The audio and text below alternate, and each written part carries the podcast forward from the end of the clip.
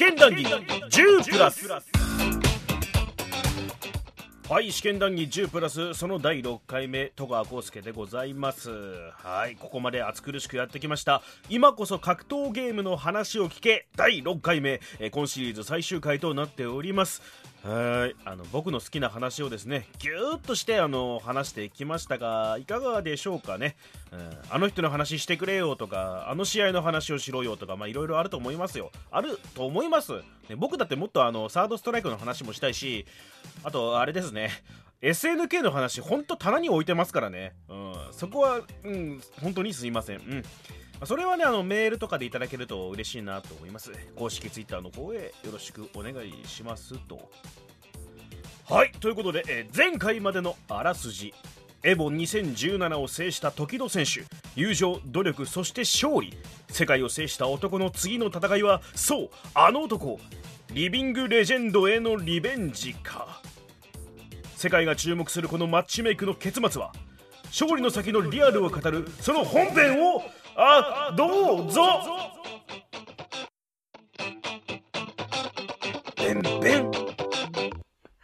でもこれでも時戸は2017年トップに行くわけもう。もうあのいろんな人があの時戸の格ゲー人生の最高潮とか最高峰集大成って言われてる大会だったよね試合いろんな流れがあったし、ね、いろんな流れがあってつまり今まで最適解な行動しかしなかった人が、うん。日本の中でも生まれていくうちに梅原的なとかまあ感性とか相手にこうミスを誘発させるような精神的な攻撃も学んだ上で新しい世代の AI に勝つっていう、で最適解が絶対完璧じゃなない。いっていうことを最適解が気づいたっていう。そのドラマなのそういう仕事やればよくない？オオタク。けど一番最後に決めるのはやっぱりでも最適解の行動だったんだよねあの大わ大技に全国その語り草で回りなさいよ。私グッときたよ今。というのが時戸のね。一番いいとこだったね。あそうか。ポッドキャストでやってるから全国回んなくてもこれ聞かせられるのか。あすあそでついに、まあ、時戸がもう最高潮になった2017年。すごいすごいってなった、う、うん。でその時に「ストリートファイター5」なんだけど、うん。あのレジェンドの梅原は何してんだ確かに。みんななったわけよ、うん。やっぱインタビューとかでもあんまりスト5な俺より強いやついっぱいいるしなみたいになってたの。他にもやりたいこといっぱいあると。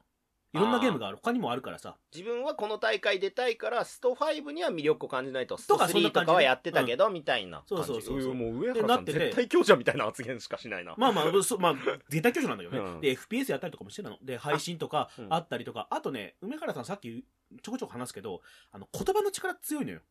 うん結構おしゃべり上手で、いろんな公演にもあったりするの。あで、その公演とかで、まあ、当時、な2017年、18年とかでよく言わされてたっていうのは、あの、ゲームばっかやっちゃダメだって、最終的には言ってくださいって言われるわけ。ー子供たちが見てるかもしんないから、うんゲームばっかやってちゃダメだよって、その、いろんな勉強をするからこそ、僕は、あの、世界で一番強くなれたんだ、みたいな締めにしてくださいって言われたらしいの。まあ話的にねとか、あの、ゲームが好きでも、生きていけるみたいな、逆にね。はいはいはいあなたたちは今辛い目に遭ってるけど、ゲームとか好きなことさえあれば生きていけるんだよ。みたいな語り口にしてくださいとか言わされてたらしいの。縛りのある講演会はきついねでも言葉がちゃんとうまくできるけど、さっき言ったみたいに、仕事が何もできなかったのよ。梅原さんは。うんあの、どんだけ頑張っても手抜くんじゃねえとかうん 言われてたけど、でも、俺は格ゲーをずっとやってきて、からこそ、得たものがたくさんある。だから、ゲームだけとは言わず、好きなことを見つけてそれで生きていくために努力をしようっていう。うんまあ、結構あの、結構大会系なのよ。どっちかっていうと、実は。ほうほう考え方的には。その感じ結構マッチョな考え方だから、あの、努力を怠るやつは知らんみたいなぐらいの感じなんだけど、でも子供たちにそれを言うと、本当に、あの時アルバイトで怒られてた俺みたいなうん感じじゃない？言ってみれば。うんだから、一番最後に残った、俺にとって一番最後に残ったのは格ゲーだから、それを取り上げないでくれ。はいはいはいであの、その、自分、ここにいる子供たちの大切なものを取り上げないでくれっていう話をよくこう講義でしてて、うんとか本も出してるわけだよね。なるほどそういう講演ばっかりしてるわけよ。で、なかなか格闘現場できない状態が続いてた。うんでも2018年にね、あの、も梅原ってヒーローだから、梅原カップみたいな簡単に言えばあるわけよ。梅原まで行ってんの？そうそう、梅原が、あの、見てくれる試合みたいな。うんうんうん。それがあの、獣道っていう、ビーストから言ってんだけど、まあもうビースト受け入れちゃってるじゃん自分で。普通にチーム名だからね、もう今更。えー、そうなんだ、だってあの、普通に、あの、コントローラーとかも、梅原の名前が出ちゃってるとこあるよ。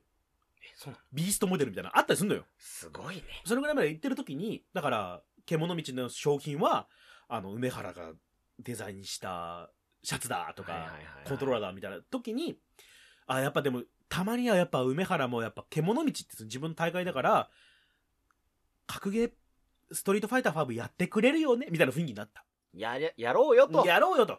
まあ確かに今のね、プロゲーマー、日本の業界のプロゲーマーを良くするためにあなたが活動することは良いことだけど、でもやっぱあなたのプレイが見たいよってみんな思った。ちょっと一個上がりしちゃってたんだね。そうね。上がりで、うん。でもそれをプレイまあたまヤー、ネタばっかやるところからちょっと MC の仕事とかそっちの方でそうそうね。後続を育てるの方になってたと、うちで言ったら。ね。なるほど。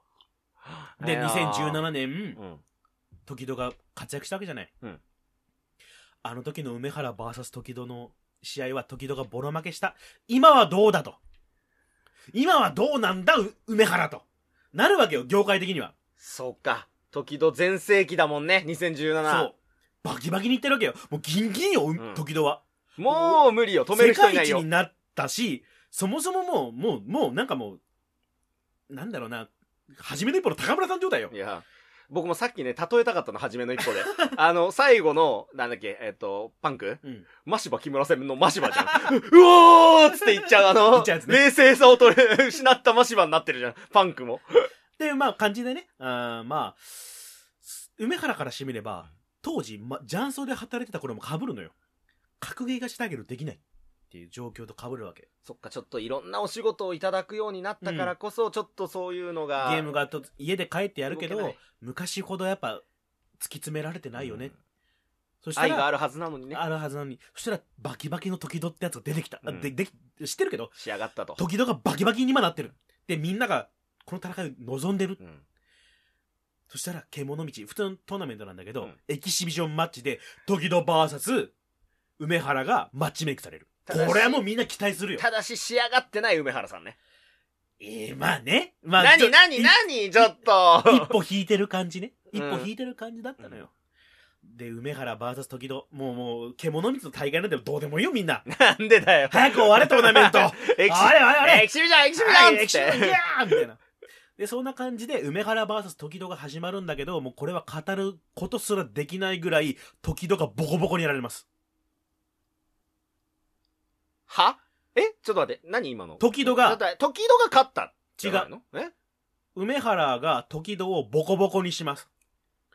え、だって最近は格ゲーにちゃんと向き合えてないな。講演会やってるな。仕方ねえ。エキシビジョンでみんな望んでるし、やろうで、どうやってボコボコにできるのよ。こっちはだって世界一位よ。なんでかっていうと、それが、梅原だからです。なんか、この1時間半ぐらい話聞いてきて、なんか納得しちゃったよ。もうその発言で。そうだね。梅原だったね、そういえば。手も足も出ないレベル。そんなに？が、ガイルだったんだけどね、梅原ガイルだったんだけど、いや、間違えるってよく言うじゃん。うん。待ってる。でも、梅原って待たないんだよ。んんんん間違えるなのに待たないで。あの、えせ、全問答？待ちながら攻めるっていうわけわかんないんだよ。わけがわかりませんね。あの、移動要塞って言われてるから。なんだそれ。要塞なのに移動してくる。だから、あの、本当に、本物のセオリーが効かない相手なんだよ。梅原って。なさっきも言ってたけど、異次元だね異。次元なの。なんでこれができるかわかんない。誰も真似できないことをよくするの。で、誰も何もかもわかんない状態で、時々ボロクソに負けて、期待したらみんなが、え、あ、あ、時戸さん、ってなる。なんかごめんごめんね、こっちもなんか盛り立てちゃって。でも、いいい試合だったよ。みたいな。やだっぱエキシビ、エキシビジョンだしね。そうなんですね。さ、あの、始まる前、うわーってなってた観客たちが、終わった後、あの、どうですか、梅原さん、あの、試合勝ちましたけど、まあまあまあ聞いてんじゃん。時々最初に、と先に時々に聞くのまあインタビュ行くー。時々に聞くわけよね。あのインタビューどうでしたか？いや、あの、まあ、まあ、あの、いろいろうんありましたけど、あの、出直してきます。もうね、そんぐらいから泣き始めてるんだね、ボロボロボロボロ。あの2017年、バキバキに勝った、もうそもそも東大卒。いいえ、家生まれて、あの、どんなに揶揄されてもアイスイージを崩さなかったやつが、ついに世界一になって、あの時の梅原さんに勝つんだと。うんと思ったら、ボコボコに手も足も出ず負けて、で、直してきます。いやもうストーリーができすぎてる。で、梅原さん、どうですか？時戸さんに勝ちましたけど。梅原ね。ままあまあ、あの、まあ僕は、格ゲー以外では時々に負けてますけどね。はははっつって、ちょっと、冗談するんだけど、みんな、あ、まあまあ、まあまあ、そう、そういう面もあるかもしれませんね、みたいな感じなの。で、もう、あ、いや、まあ、あの、冗談なんですけど。滑ってる滑ってる滑ってる ね。今ここじゃない今ここじゃない。なんですけど、まあ、あのー僕の格ゲーに対する気持ちが時々に伝わったと思います。スパ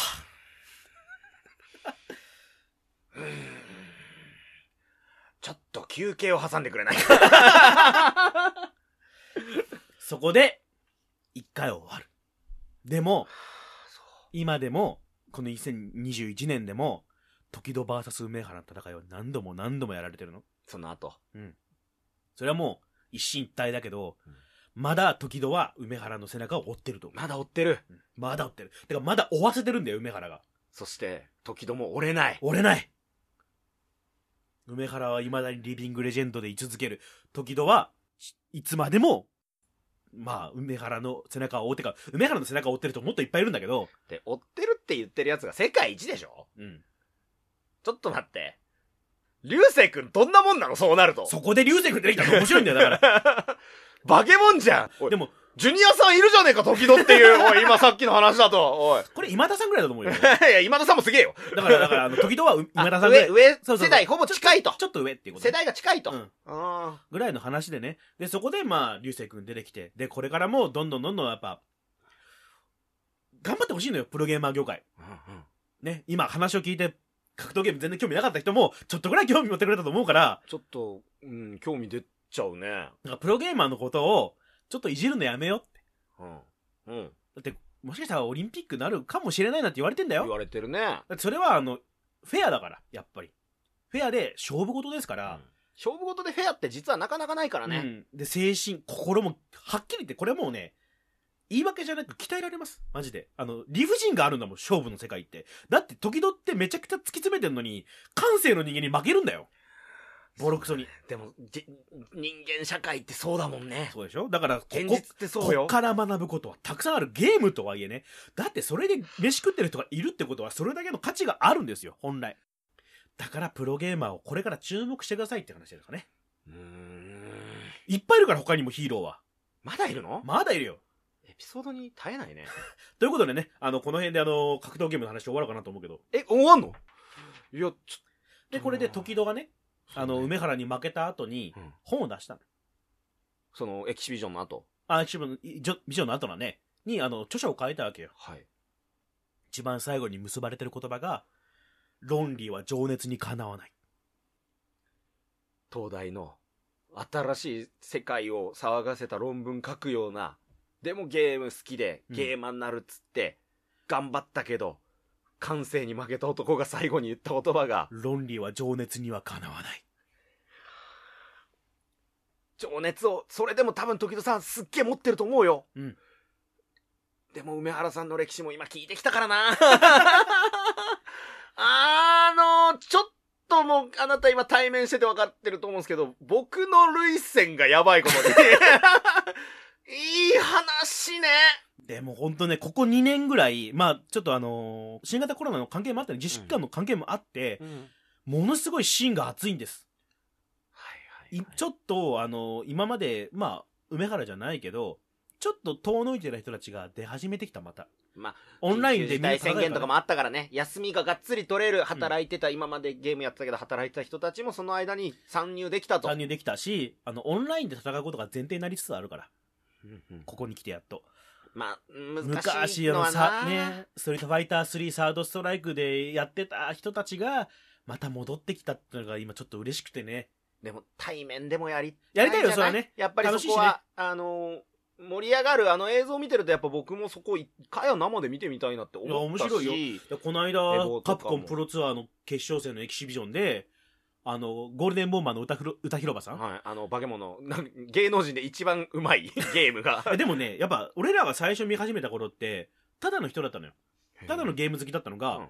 ついにプロゲーマーに勝ったわけよこの間。らしいね。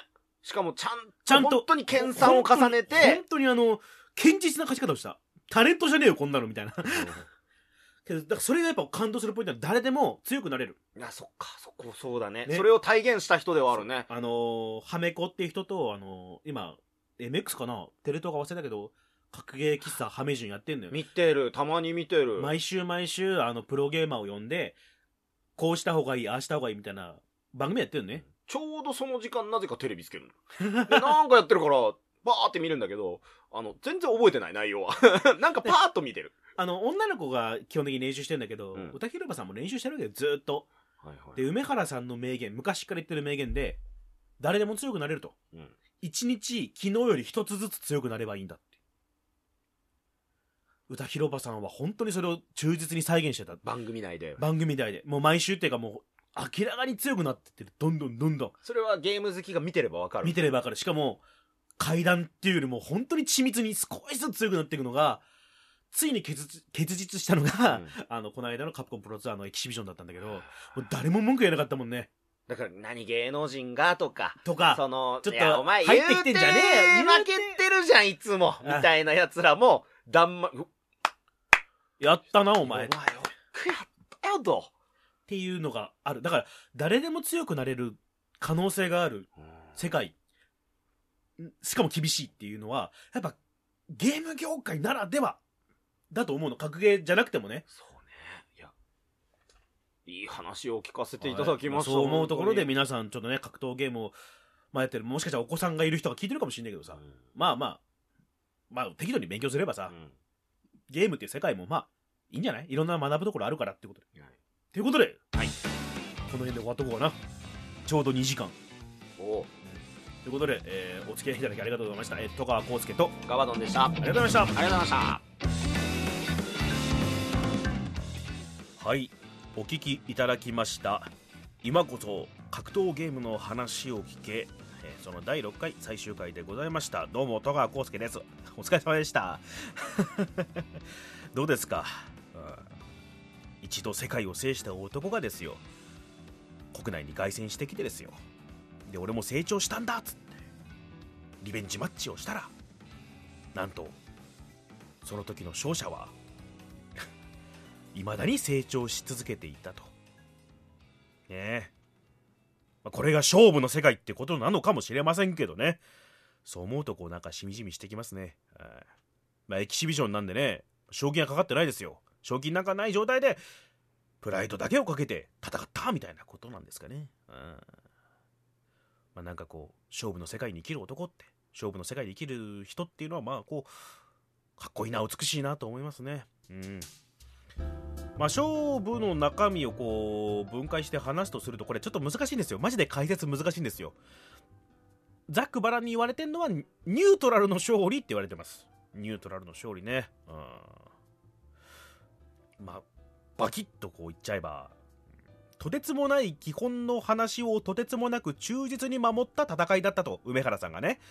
わかる？あのもはや理想論とされていたようなこうするべき基本みたいなところを忠実にただ粛々と堅実に守り続けてそれの上で、えー梅原さんは勝負に挑んで勝ったという話なんですよ。これあの本当ねガイルをちょっといじったことがある人はわかるかもしれません、うん、レバーをニュートラルに戻すっていうのはねこれ結構大事なんですよ、うん。まあ、ここはもうあの僕の口から語りませんというよりはうまく説明ができません。なのであの勉強したらわかる。まあこの辺の話はねあの梅原さんがねあの配信で話してた話なんであのこのあんまベラベラベラベラ喋るのも良くないなとは思いつつ。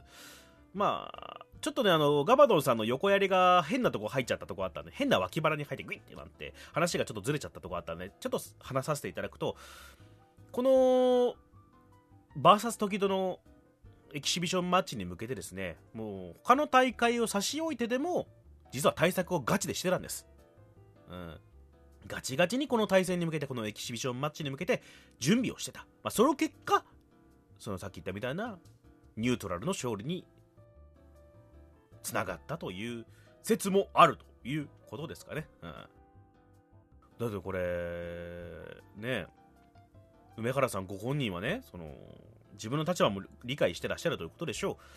政権交代を意識したって言ってましたね。うん、だから、まあ、トッププレイヤーである自負はあったわけですよ。そこであの時戸さんっていう人が世界一位を取ってですよ。こうなったらもう国内ナンバーワンの座を明け渡すことになるかもしれないと。まあ、そう簡単にこの座を渡すかとガチの対策をしたそうですね。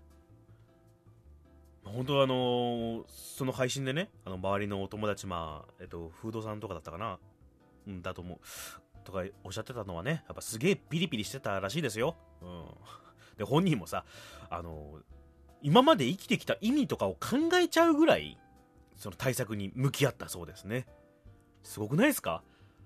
たった一戦、一回の勝負のために人生考えちゃうぐらい打ち込んだと。だって俺ここで負けたら、これからの人生なんか意味ないもんぐらいに自分を追い詰めてたそうですね。俺には格ゲーしかないからって。まあ、それでね、あの、格ゲー以外は、俺は時々負けてる的な発言もあったんじゃねえかなとかね。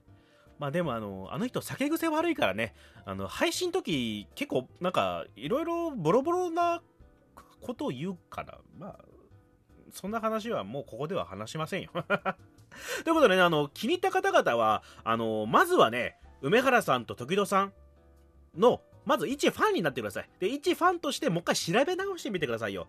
僕のこう、今までやってきた長話っていうのはあくまで入り口ですから。あくまで入り口ですよ。だからね、やっぱりあの、ご本人の著書とか、ラジオとか配信とかを一旦聞いてくださいよ。うん。これはもう、ここが一番です。僕はここを一番押したいですね。この今僕が話してるドラマって今もまだ続いてるんですよね。だから今からまだ、まだ間に合う。まだ間に合うから皆さんも追っかけましょう。うストリートファイター5、まあ、格闘ゲームの業界のね、なんかこう、シーンみたいなものね、全然まだ間に間に合うとか、いくいつでもいい、いつでもいい。だっていつでも面白いんだもん、いつでも面白いから。ね。羨ましいよ。よくあるパターンね。あの、羨ましいよ。掘っていけばね、いくらでも今情報残ってるから、残してくれてるから、先人たちがね。なので、またね、格闘ゲームのファンになったりとか、格闘ゲームをね、見るファンもいますから、そこはあの、どんどん人口増えてほしいなと思っております。はい、楽しみですね。うん。まあ、あと、言うならばですね、今回はちょっと横に置かせていただきましたけれども、緊急事態宣言の煽りで、あの、いろんなゲームセンターがですね、老舗のゲームセンターとかがどんどん閉店に追い込まれているという現状がありまして、まあ、オンライン対戦が熱いぞみたいな話をさせていただきましたけども、そちらの方にもね、目を向けていただければ幸いでございます。あの、クラウドファンディングとかやってますんでね、もしちょっと興味があったりとか、昔ね、あのゲームセンターにちょっと思い出があって、この話でちょっと、ああ、昔格闘ゲームやってたな、なんてことを思い出した方はですね、ちょっとそっちの方にも目を向けてほしいなと思っております。うん。僕がちょっとまだ、皆さんが思ってるよりは若いんでね、あのーゲームセンター全盛期の頃の話ってそこまで知らないんですよ。だからそのシーンの話なんかもね、ちょっと僕よりも年上の方々からちょっと話聞いてみたいですね。うん。そのまちょっとメールとかいただければなと思っております。ということで締めて、えー、以上が今こそ格闘ゲームの話を聞け全6話ということになります。本当にありがとうございましたね。聞いていただいて。まあ、そこはあの違うぞ、間違ってんぞっていう部分もあるとは思います。あるとは思いますけど、僕が一番やりたいのはやっぱさっき言ったみたいに格ゲーってすごそうだなということを伝えて、あの、格ゲーファン、格闘ゲームファンを、人口を増やすということが、僕の大目標でございますので、ね、ほら、あれじゃん、あの、格ゲーファンってほら、細かいことばっか初心者に言うじゃん初心者狩りも含めてね。だから新規少なくなっちゃうんだからね。そうじゃなくて、あのね、だからあの、面白い話は森に持って、あの、都合の悪い話とか難しい話はちょっと置いといて、こんなに格闘ゲームって面白いんだぞっていうところをとにかくぶつけようよ。ね、あの、格ゲーに興味ない人たちにね。それが一番いいことだと思うし、あの、人口増えれば増えるほど盛り上がるじゃない。盛り上がることってそんなに悪くないでしょ？ね。うん、それはまあ皆さんね、それぞれ思い出があると思うよ。思いがあると思います。格闘ゲームの歴史も長いです。でもっと言うとね、他のタイトルの格ゲーの話とかね、SNK の話も全然してないし、ソウルキャリバーとか鉄拳とかその 3D 系の話も全然してないから、あと、デッド・オアライブとかね、その辺もちょっと突っ込みたい人いると思いますけど、あとはまあ、他のジャンルのゲームとかね、まあ、FPS とか、あとあれだよ、あの、パズルゲームのね、あの、ぷよぷよのプロゲーマーの話めっちゃしたいんですよね。あの、韓国のさ、まあこの話はいつか俺に触れてまたやりたいと思いますので、まあ、メールとかいただけると幸いでございますというふうに締めますかね、えー、公式ツイッター、えー、10プラスで検索していただければ出ると思います、えー、公式ツイッターがあるのでそちらの方にメールフォーム貼っつけておりますのでそちらの方をよろしくお願いします、えー、ハッシュタグを決めました、えー、シャープ10プラスカタカナで10プラスということにさせていただこうと思っております。最初はね関数字の10と記号のプラスっていうことでちょっとおしゃれなロゴを作ろうかなと思ったんですけどこれハッシュタグとして機能しないですよね。記号のプラスの方が。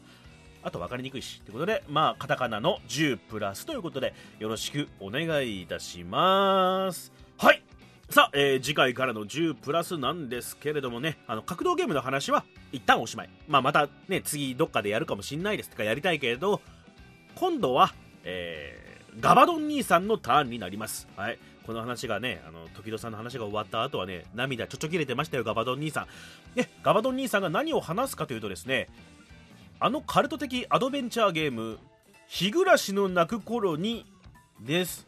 まさかですね、ゲームかぶりです。